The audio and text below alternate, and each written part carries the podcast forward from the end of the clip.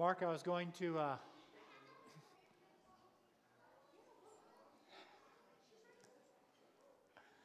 lost children.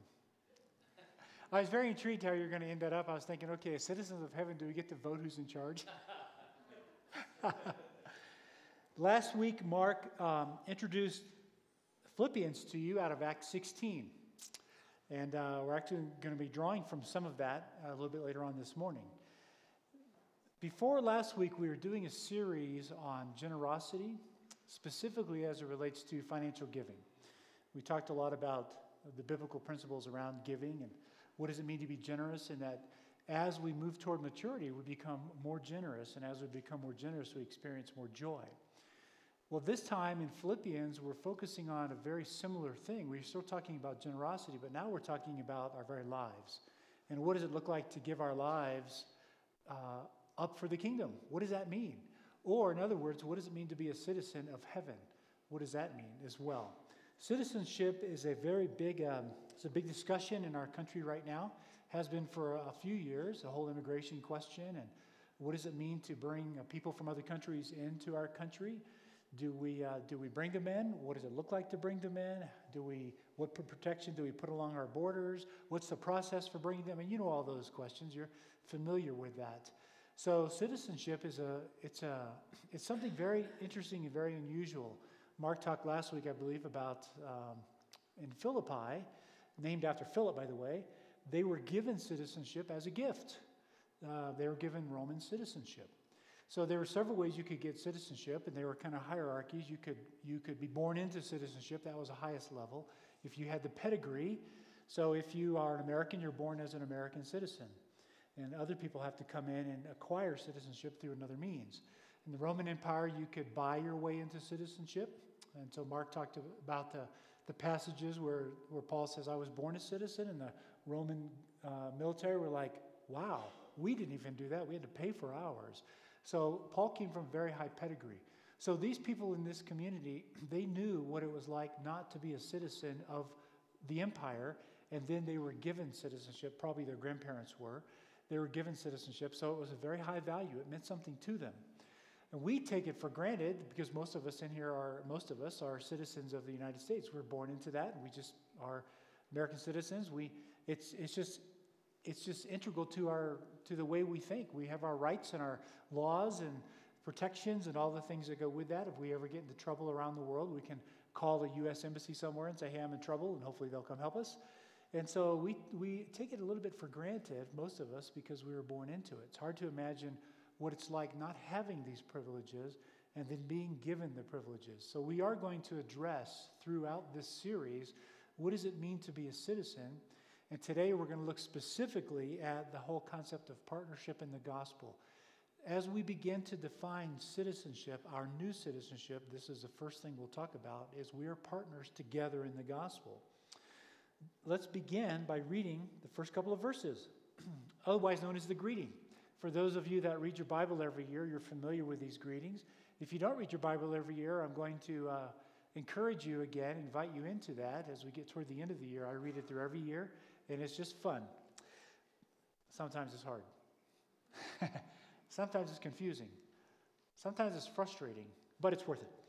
Okay, so Paul and Timothy, servants of Christ Jesus to all of God's holy people in Christ Jesus at Philippi, together with the overseers and deacons, grace and peace to you from God our Father and the Lord Jesus Christ. All right. Typically, when we read this, we just breeze right past it. But let's stop.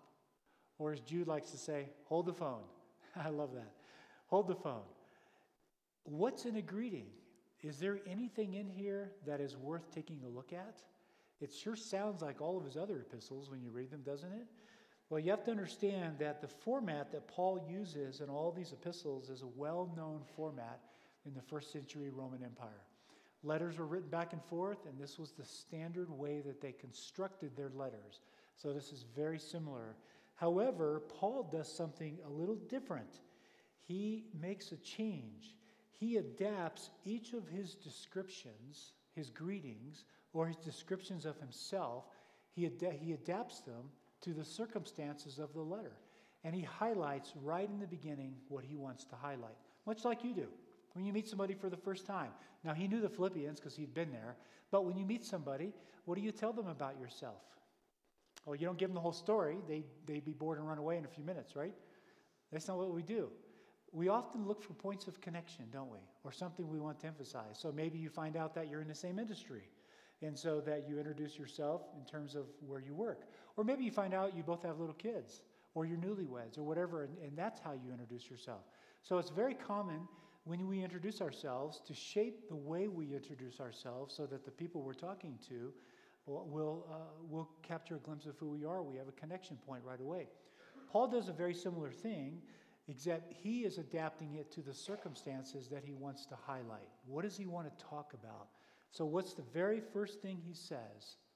Paul and Timothy, slaves of Christ Jesus. I use the word slaves on purpose because the concept of servanthood is a relatively new idea, that language in our culture. Back in the Roman Empire, they pretty much had a two class system. You either are a free person or you're a slave. You either own humans or you're owned by a human. Those are your kind of two choices. So when they read this, they would have read slave. That's what they would have understood because that's the world that they lived. Slaves or free men, they would have read, heard slave. So the very first thing he says is that he is a slave. And this is a key, it's a key theme in this book. We're going to see this language over and over and over again. We're going to see examples of it. We're going to see him talking about what does it mean. So the very first thing we learn about this citizenship, this new home that we have, is that we are slaves. Slaves to whom? Jesus. Slaves to Jesus. Now, unless you get caught up on the notion of slavery, contrast that with Paul's teachings elsewhere, where he says we were formerly slaves to sin. Sin was our former owner but no more. No more. Romans does a fantastic job of arguing that that is no more. Based on what Christ has done, we are no longer slaves to sin. We are now slaves to Jesus. that's part of that redemptive language that's used in Romans, where he comes to the auction block and as slaves, we're lined up on the, the pedestal, the, the, the stage, if you will, and he bids for us and he pays the highest price death. And so he gives us, he, he takes us in as slaves. We belong to him. And then he does the most amazing things. He grants us our freedom.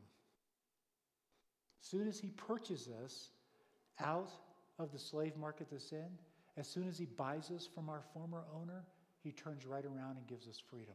Isn't that wonderful news? And then he says, don't squander your freedom. Use it. Use it well. In fact, that's how we ended up at the end of the generosity series was looking at Galatians 5. It is for freedom that Christ has set you free. Don't squander it because now he's given you freedom. So Paul says, I am a slave of Jesus. If you were here in this context, what you would have heard was Paul is making himself totally dependent and giving himself totally at the disposal of his master Jesus. Now, it's easy for us to use that language and say that we want to do that. How many of you want to give yourself completely to Jesus? Let me see. Okay, keep your hands up. How about if you lose your spouse today? Ooh, I did that. I lost a spouse one day. I woke up and said goodbye to her.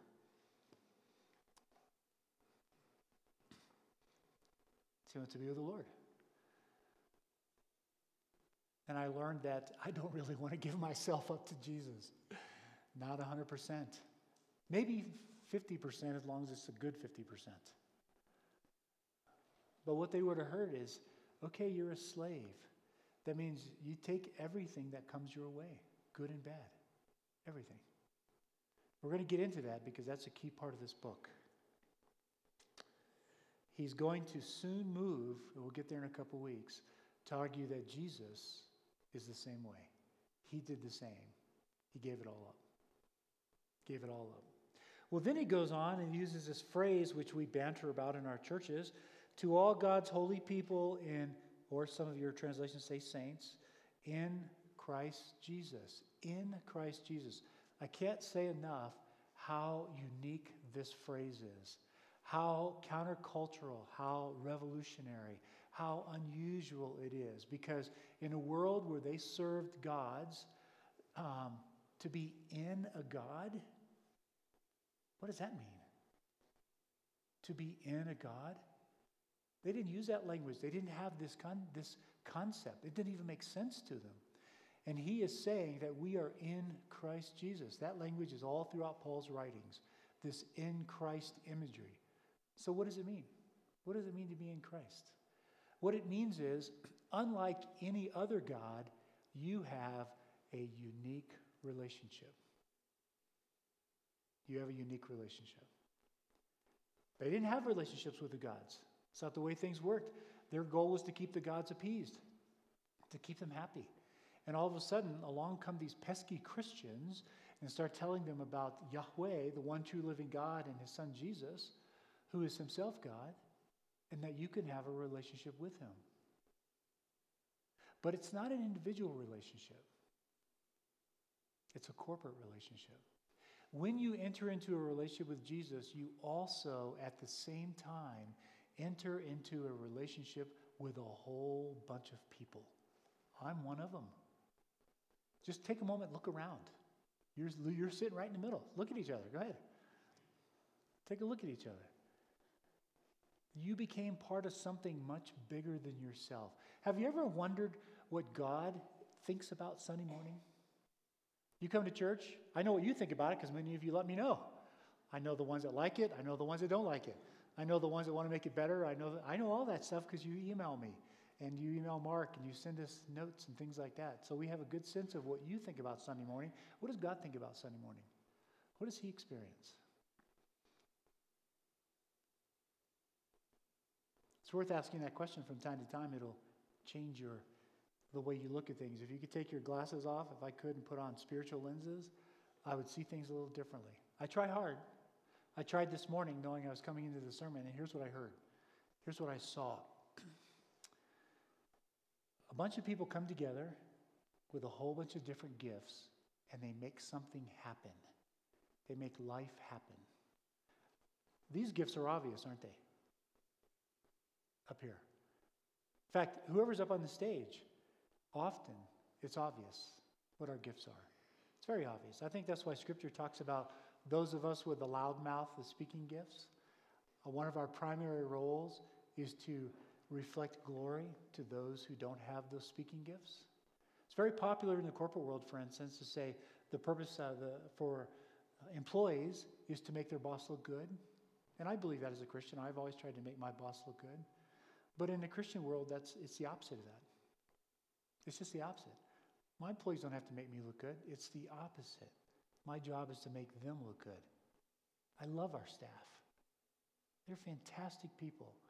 In a Christian context, the higher you are positionally, the more obligation you have to highlight the glory of the people underneath you.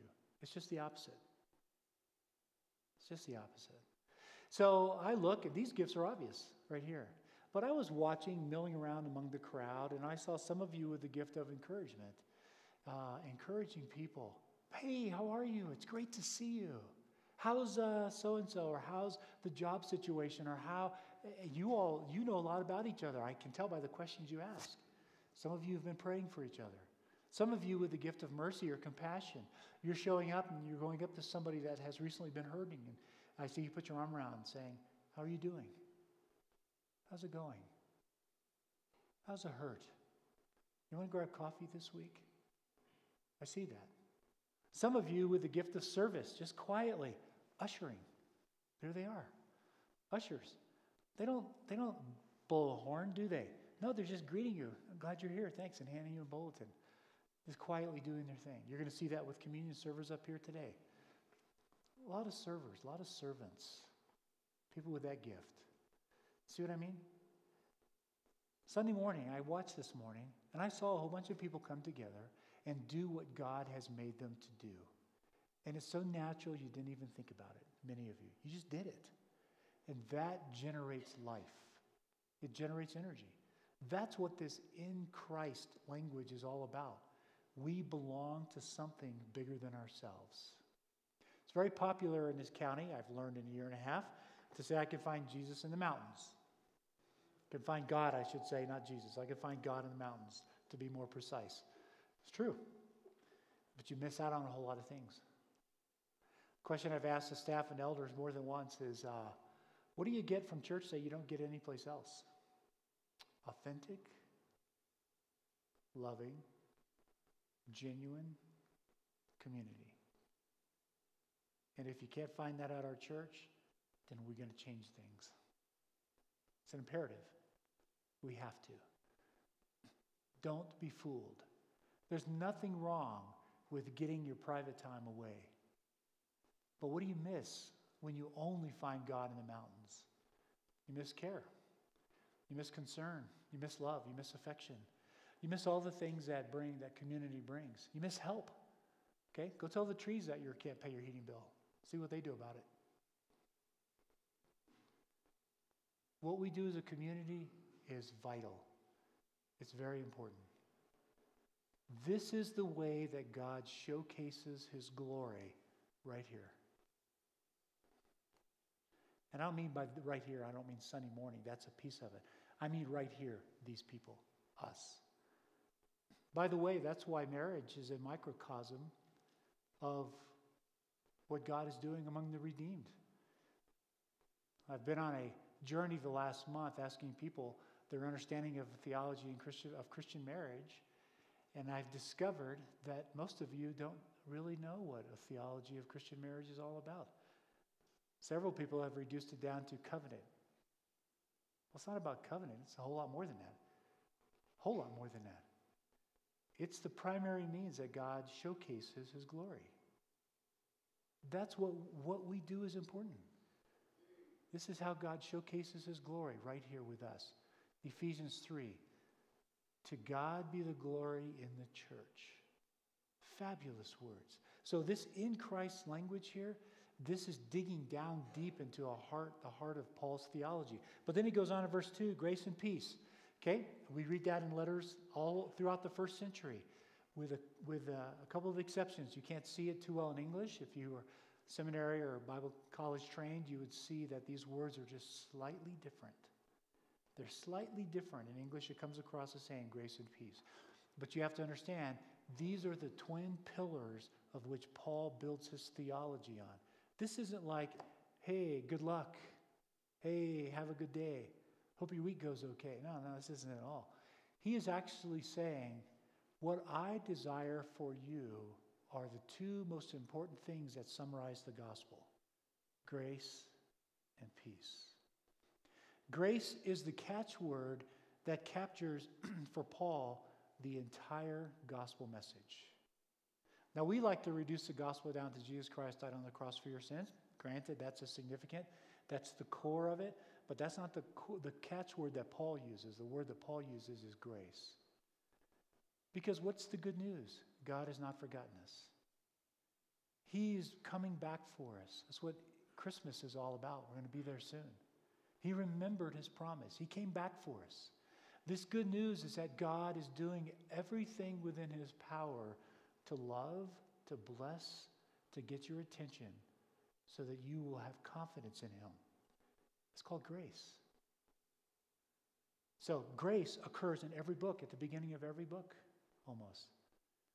Paul summarizes the gospel in that word grace the goodness of God to you. The second one, peace, deeply rooted in Old Testament language. You've heard the word shalom. Right? What is that? That's what we were built for. It's what we're created for. Shalom is when you feel that internal rest. The, the, the tension is gone, the insecurities are gone, and you go, it doesn't mean you don't like to work, because honestly, if you think about it, sometimes your greatest moments of fulfillment come when you're working hard, right? So it has nothing to do with work when we talk about rest. It has everything to do with the internal state of the soul. You were meant holistically, all of you, to be at rest. You're not meant to have cancer. You're not meant to lose spouses. You're not meant to be in, under a boss that's a tyrant. You're not meant for those things.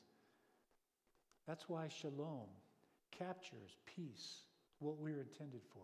Now, when you put these ideas together, grace comes first, peace follows.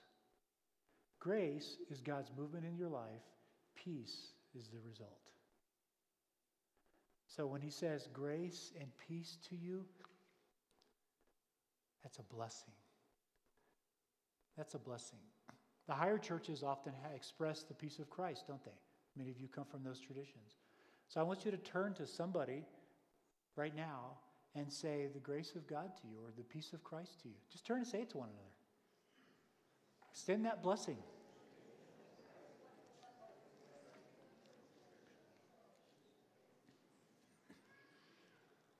So, we have three things right off the bat in the beginning. Three things that are going to dominate this book. One is slavery. We belong to Jesus. The second one is in Christ, we should be creating and continually working at generating authentic community. And then the final one is grace and peace, being a blessing to one another. You have been blessed so that you can bless those around you. Don't ever forget that. Extending that. So when you see people, extend to them the peace of Christ. Be gracious to them. Okay, then he moves on to his prayer. Let's just read this. I'm going to give you my thoughts. I thank my God, verse 3, every time I remember you. In all my prayers for all of you, I always pray with joy because of your partnership in the gospel from the first day until now, being confident of this, that he who began a good work in you will carry it on to completion until the day of Christ Jesus. It is right for me to feel this way about you, all of you, since I have you in my heart. Now, notice this language of affection here. Just notice it. We're not going to draw attention to it other than, we're not going to work through it in detail other than to draw attention and say, think about how passionate he is for these people. This is part of authentic community. Okay? It is right for me to feel this way about all of you since I have you in my heart. And whether I am in chains or defending and confirming the gospel, all of you share in God's grace with me. All of you. God can testify how I long for all of you with the affection of Christ Jesus. Is that good language? Isn't that good? This should characterize our relationships. I can tell you, every Tuesday we have a staff meeting. You know what we do? We talk about you. We laugh. Some of you we laugh at quite a lot. We talk about your needs. We talk about your hurts. If we know of your frustrations, we talk about those. Some of you know because you've had me call you up and say, hey, let's go to coffee. I heard you were frustrated. We talk about you. We love you. We do. And we talk about what does it mean to be shepherds to you? How do we help? Who's going to the funeral? Who's going to the wedding? Who's going to the hospital? Sometimes Mark goes, sometimes I go, sometimes Jude goes. Annika's been, Tom goes. We take turns. We don't all show up. We talk about you. We love you. We are developing this affection for you. We thank God for you. We recognize that it was the movement of the Spirit to place you here at our church. And so we give him the credit and we do everything we can to love you well. That's the language he's talking about here. I long for all of you with the affection of Christ Jesus. And this is my prayer that your love may abound more and more in knowledge and depth of insight. You could say, more and more richly, richer and richer and richer. That's my prayer, he says, for you in this knowledge and insight so you can know the truth because the world is out to deceive you. Every message just about we get is the opposing message. It's the opposite message of the truth of the gospel. Almost everyone. And so he's praying for true insight into the world around you. What a great prayer. We pray that for you. So that you may be able to discern what is best. Isn't that good language? So you may be able to discern what is best and may be pure and blameless for the day of Christ, filled with the fruit of righteousness that comes through Jesus Christ to the glory and praise of God. At this period of time in the world, offering a prayer of thanksgiving was common in letters. But once again, Paul does something very, very revolutionary here, very unique. Because you see, what they did was they would praise or thank the gods for the personal benefits that they received. So I write home to my mom and dad. I say, Mom and Dad, it's Jim. Um, first of all, I praise Zeus for taking care of me, for giving me this, for my promotion, for whatever. So they would praise the gods for the personal benefits received. Paul does just the opposite. He thanks God for the people that he's writing to. It's not self centered, he's other centered. He's excited about their partnership in the gospel. A key phrase. They, they know what he's been through. They're not ashamed of him at all. They were there with him. If you read the story in Acts 16, when he went down to the waterfront, they saw it happen, and he started sharing Christ with the women at the waterfront. By the way, that's a pretty bold statement for Luke to write down because men didn't do that. Jewish rabbis didn't go talk to the women. Where does Paul go? He goes right down to the waterfront where he knew the women would be working. And he starts talking to them about Jesus and watches them come to know the Lord. It's a statement of his love and affection for women. One of the things you see in the Christian message as you move through Scripture is that women are constantly being exalted at a higher and higher level. It's very clear. You can map it out from beginning and end of Scripture. It shows God's care for you, women. Let me just say that. His concern for you. Because this is a tough world for women. Tough world. And we have it better than just about anybody in the world. Go to any third world country and it's even tougher. And so that's a statement. They saw all that. They saw the earthquake. They saw, they saw Paul cast that demon out of that girl and go to jail for it. They saw that. Then they saw the earthquake and they saw the Philippian jailer almost take his life. And they saw him come to know Christ. They were there. They're not ashamed that he's in prison right now. They're not ashamed of that at all. They're partners. They're going, Yeah, we're on your side, Paul. And Paul's thankful for that. Very thankful. Excuse me.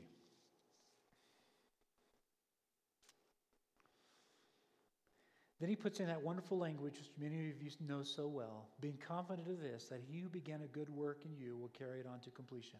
It's very easy in our cultural context to read that individually. Again, it, it is true, it has an individual application to it, but this is, a, this is written to the church, being confident of this, that he began a good work in y'all, it's a plural, you, you as a church. He who began a good work at DCC, we can have confidence that he will finish it that He will fulfill it, that He will teach us and help us learn what it means to really showcase His glory. That's what He's talking about. Some of you have heard me use the metaphor that when you turn to Christ, you became a mirror. What does a mirror do? Reflects. What is it you're reflecting? His glory. And as you learn, as we build authentic community, and as you learn to carry out, live out your faith in real ways, what happens is your reflection of the Lord gets brighter and brighter and brighter. It's like polishing the mirror. So it's very important how we live our lives. It's very, very important. He wants them, the high point, to come to know the truth. Come to know the truth about righteousness what it means to live out our faith. So, this whole question of what does it mean to be a citizen of heaven, right off the bat, we are to partner together and we are to work together to live out our faith. If you can't, if this is not a safe place, where is? Where is that place? This has to be the place where you can fall. And people run to help pick you up. This has to be the place when you are bowed down with the burdens of life, where people run to grab you by the arms and say, Let us carry the load with you. This has to be the place when you offend people, and you will, it's part of being human, where the people that you offend run to your aid and say, It's okay, I forgive you. if this is not the right place, if this can't do it here, where can we do it? You see why it's so important that we live out our faith in genuine ways? Let me say one more word about this. Verse 12. Now I want you to know, brothers and sisters, that what has happened to me has actually served to advance the gospel. Most of us, when we talk about ministry, what we end up talking about is we end up talking about what we are doing in ministry. Paul doesn't care about that. You see, Paul has a fundamental belief that God is sovereign. Nothing happened by accident to him. Nothing. He believed it. That was the core of his theology, core conviction. Nothing happened by accident. Therefore, whatever place he found himself in, he wasn't going to waste time expressing his frustration over that. He instead asked the question if I'm going to have to go through this, God, what's the result? What's the result? Look what he says. As a result, verse 13, it has become clear throughout the whole palace guard and to everyone else that I am in chains for Christ. That's all he cares about. Or the second one, verse 14, and because of my chains, most of the brothers and sisters have become confident in the Lord and dare all the more to proclaim the gospel without fear. It doesn't matter he's been beat. He says in the Corinthian epistles, he gives a list of all the afflictions he's gone through, and including being beat to within one stroke of death. And you know what he says? It Doesn't matter. These are all momentary light afflictions. He doesn't care about what, how God is getting the gospel spread. What he cares is about is that the gospel is spreading. And that's what we're going to see next week. I know that some of you, I know this, I know that some of you go through really hard times. It's part of life. More than part of life, it's part of God's plan. Nothing can happen without his permission. Nothing. As he said to Job after a year of suffering, Would you really annul my judgment? He didn't say Satan did that to you, he took responsibility. Could it be that suffering is the key way that God showcases his glory?